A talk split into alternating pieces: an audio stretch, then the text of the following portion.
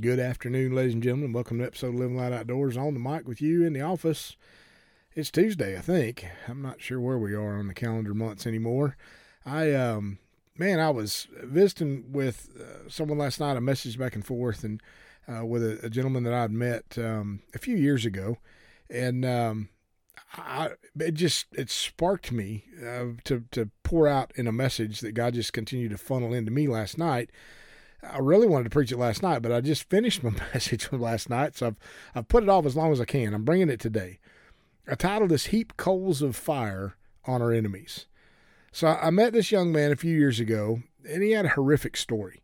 He was shot while turkey hunting. Uh, he was shot in the throat area. It caused paralysis in his lower extremities. It affected his vocal cords. I mean, it was a mess. My friend, through his challenge, had learned how to use his struggle to speak to crowds wowing them with his vocal ability to, to sound like an array of wild critters, like uh, all kinds of different animals, geese and ducks, and all these different things. Well, he was recently uh, come to some really difficult challenges in his physical body, while at the same time fighting an ongoing emotional battle with his past. As he reached out for help and prayer support on his local media page, um, his social media page, his, his words really pierced my heart, and it sent me into a whirlwind searching for a way to speak into his life in a way to help him uh, maybe find the answers that he's looking for and to help him uh, on his journey towards healing. That that's the ultimate goal. His struggle is not against flesh and blood, but against principalities and powers in the heavenlies. Uh, his enemies are not fleshly. His enemies are spiritual, and so are ours. How should we treat our enemies according to Proverbs 25 verse 21 through 23? According to this passage of Scripture, the Lord would have us treat our enemies with kindness and generosity. It actually says if your enemy is hungry, give him food to eat. If he's thirsty, give him water to drink. In doing this, you will heap coals of fire on his head, and the Lord will reward you. What a strange statement. What a strange philosophy that we are to be kind to our enemies. That man, it just doesn't make a lot of sense to us in our in our physical nature. This passage states the paradoxical kingdom truth, the way we uh, the that the way we are to deal with an enemy is to do him good. Elisha the prophet carried out a similar kindness for the Aramean army when when they came against Israel. He set food and drink before the troops and then sent them home. They were, they were coming there to do battle. Well, after that, they stayed away from Israel because of this phenomenal thing that happened. You see this in 2 Kings chapter 6, verse 21 through 23. When the, when the king of Israel, Jehoram, saw them, he said to Elisha, My father, shall I kill them? Shall I kill them? Elisha answered, You shall not kill them. Would you kill those you have taken captive with your sword and bow? Serve them bread and water, so that they may eat and drink, and go back to their master, the king uh, Ben Hadad. So the king prepared a great feast for them, and when they had eaten and drunk, he sent them away. And they went to their master, and the marauding bands of Aram did not come into the land of Israel again. So, out of this act of kindness, it, they came with an act of war. Keep that in mind. But in turn, God said, No, don't kill them treat them kindly, and then send them away. And in doing so, it broke something uh, that, that, they never came against Israel again. That, that's really worth noting right there. Second Chronicles chapter 28, verse 15. Then the men who were designated by name rose up and took the captives, and from the spoil they clothed all those who were naked.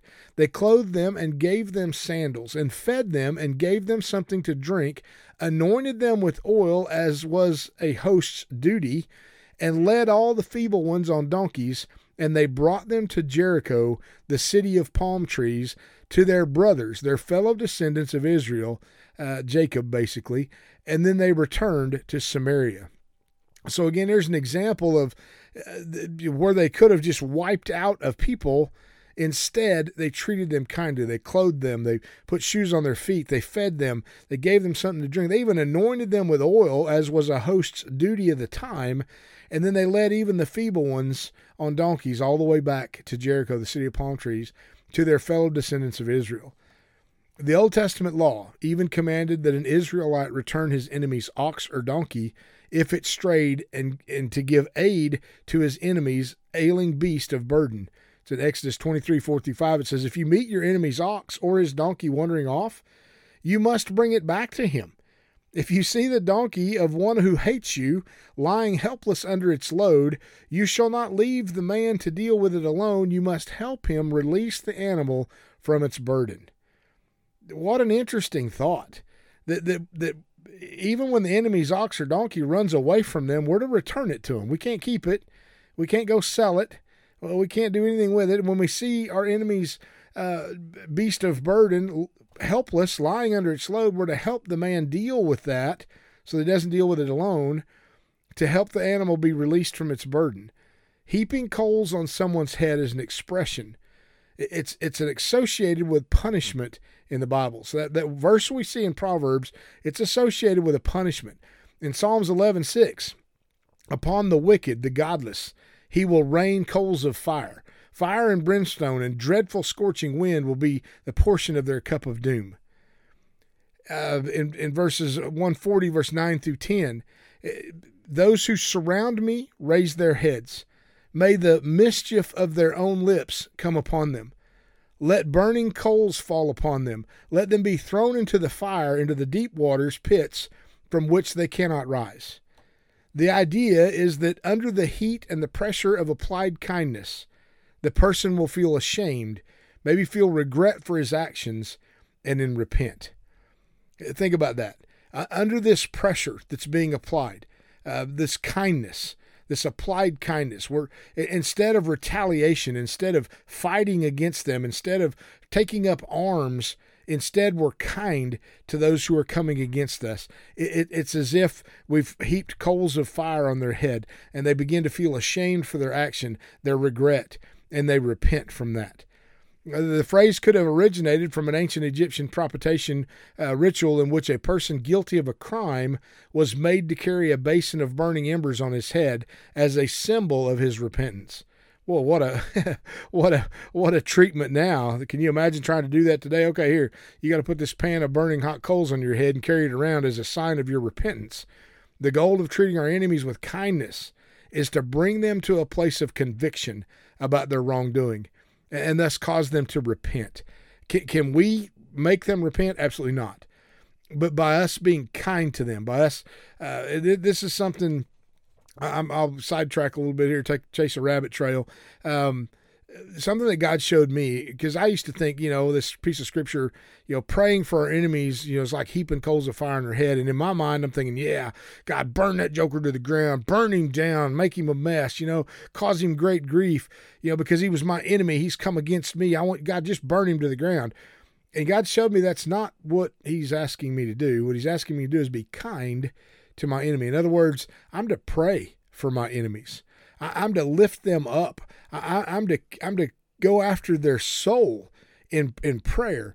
And in doing so, in this kindness, in this not retaliatory event, when I'm when I'm not coming back against them in a fight, when I'm coming back against them with the word of God, it's like I, I heaped coals of fire on their head. I made them miserable, is what it means.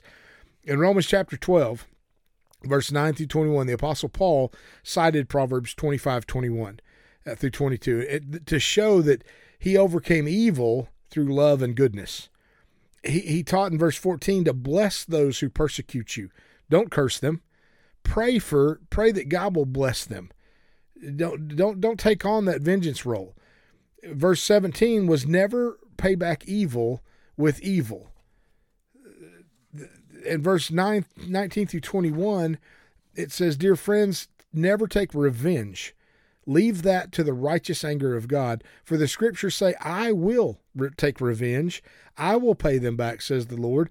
Instead, if your enemies are hungry, feed them. If they're thirsty, give them something to drink. In doing this, you will heap burning coals of shame on their heads. Don't let evil conquer you, but conquer evil by doing good. Our instinctive human reaction to being wronged is to retaliate. It's to come back against our enemies, it's to fight back.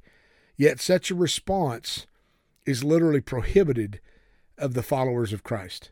Jesus taught in Matthew chapter 5 verse 39, "Do not resist an evil person. If anyone slaps you on the right cheek, turn to them the other cheek as well." Yikes, that's hard to do. How about this? Matthew chapter 5 verse 43 through 48, as Christians, we are to love our enemies and pray for those who persecute us. It says, You have heard that it was said, You shall love your neighbor, fellow man, and hate your enemy.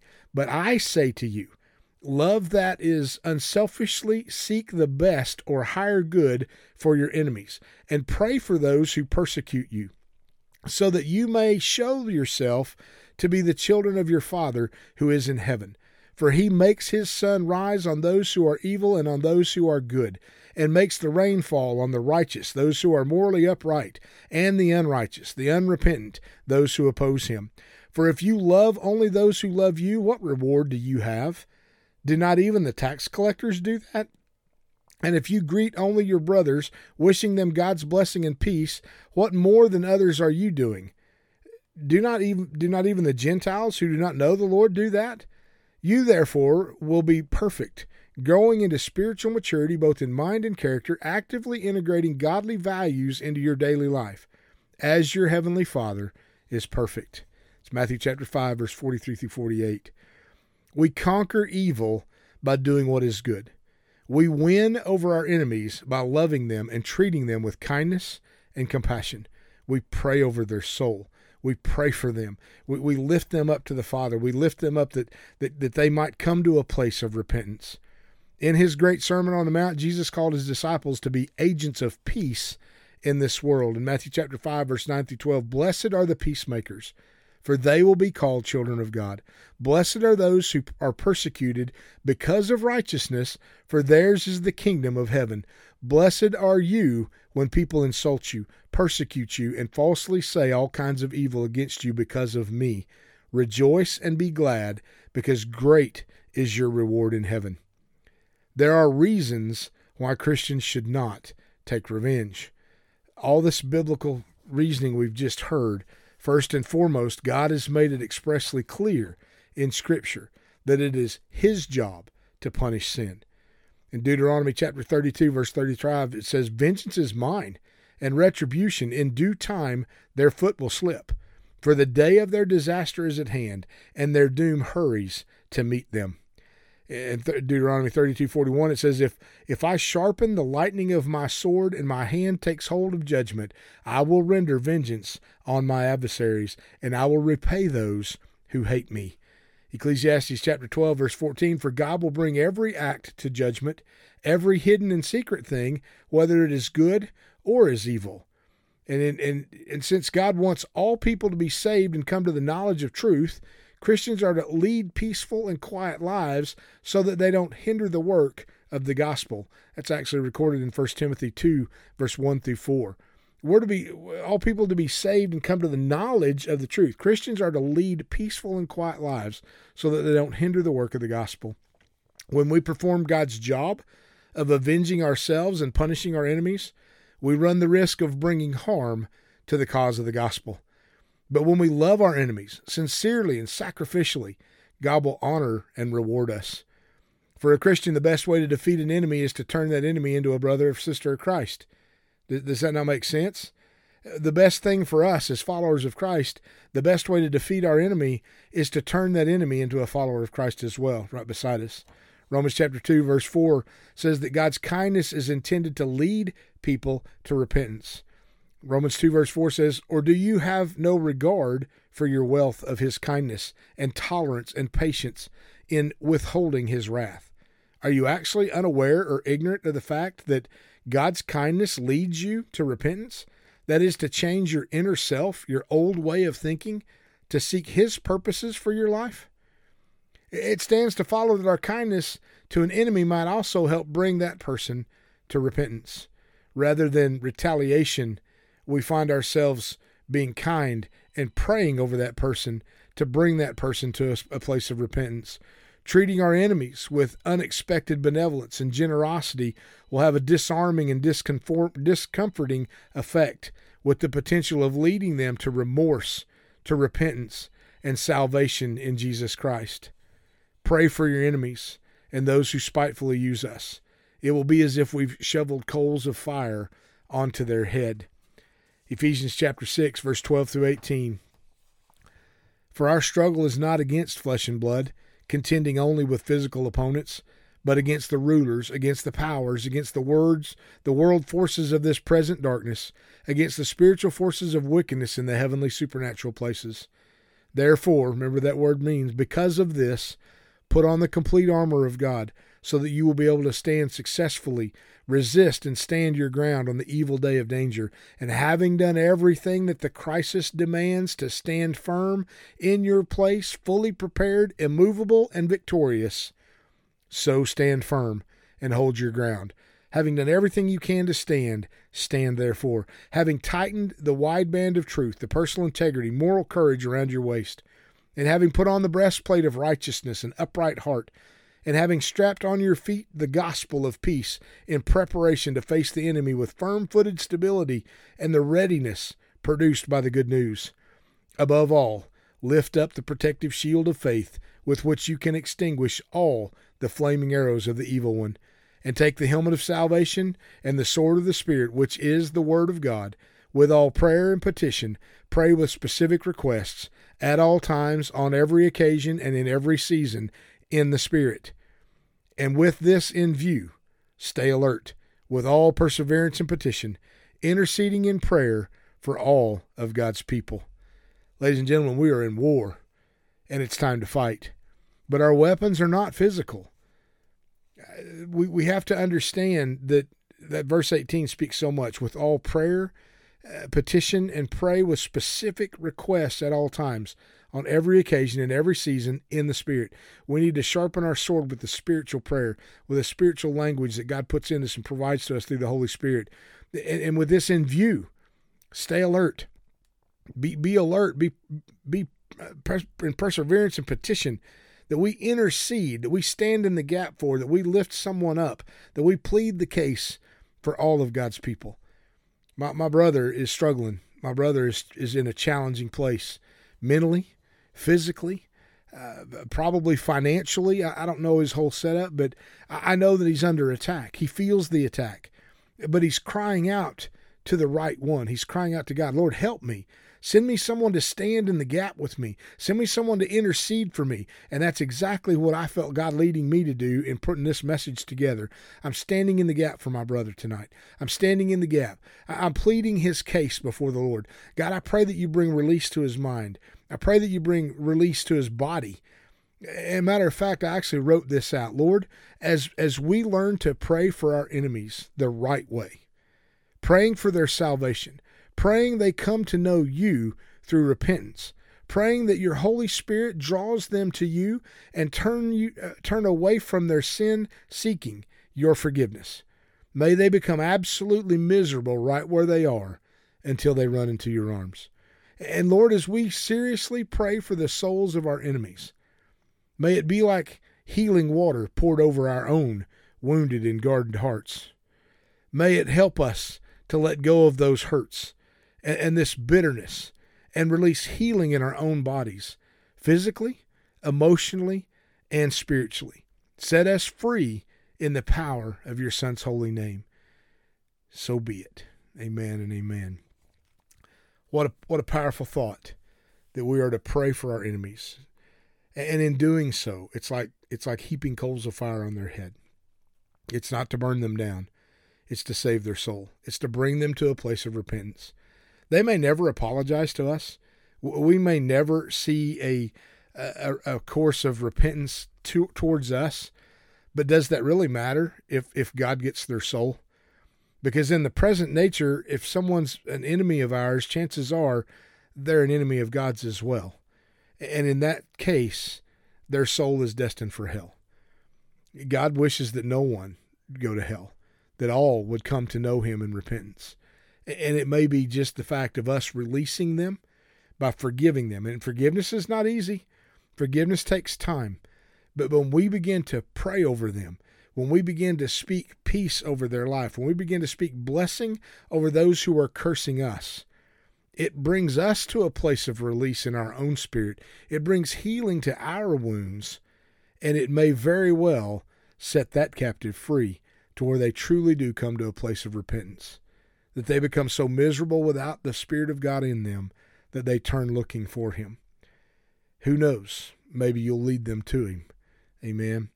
God bless you guys. Be praying for my friend. Uh, I, am not going to put his name out there. Um, I'll let him handle any of that that he chooses to. But be praying for my friend. Be praying for all of those who who we know are are battling uh, through the war. We're all at war right now. We're in a spiritual fight. Uh, the the darkness is encroaching, but listen, it cannot encroach upon light. Shine your light. Light dispels darkness, scientifically and spiritually. Uh, darkness cannot enter into light. Lightness, all light always penetrates darkness and dispels it. It runs it off. So shine your light brightly today. Amen. God bless you guys. Thank you so much for tuning in. Thank you for following on our podcast. Thank you for your support we are um, in kind of a, a support drive right now. We're really looking to see people engage with us in financial support. Uh, we have several things that are, are looming on the horizon that we want to see happen. Um, would love to be able to help different people in different ways, and the only way we can do that is if we have your support as well. So pray with us, pray over us, pray for us and pray that God will lead you in, in even giving towards us. If such is the case, uh, may God bless you and return it to you in the same measure you give. He'll give back to you, pressed down, shaken together, and running over, be poured right into your lap, just as the scripture says. Thank you for your prayers and thank you for your giving. God is able to to do whatever He chooses. We leave it in His hands, and we know that He is our provision and our provider. Uh, he just uses people to do so from time to time. So God bless you. Rhonda and I love you. We're praying for you. Pray for our friend, and may God bless you. We'll talk to you again real soon.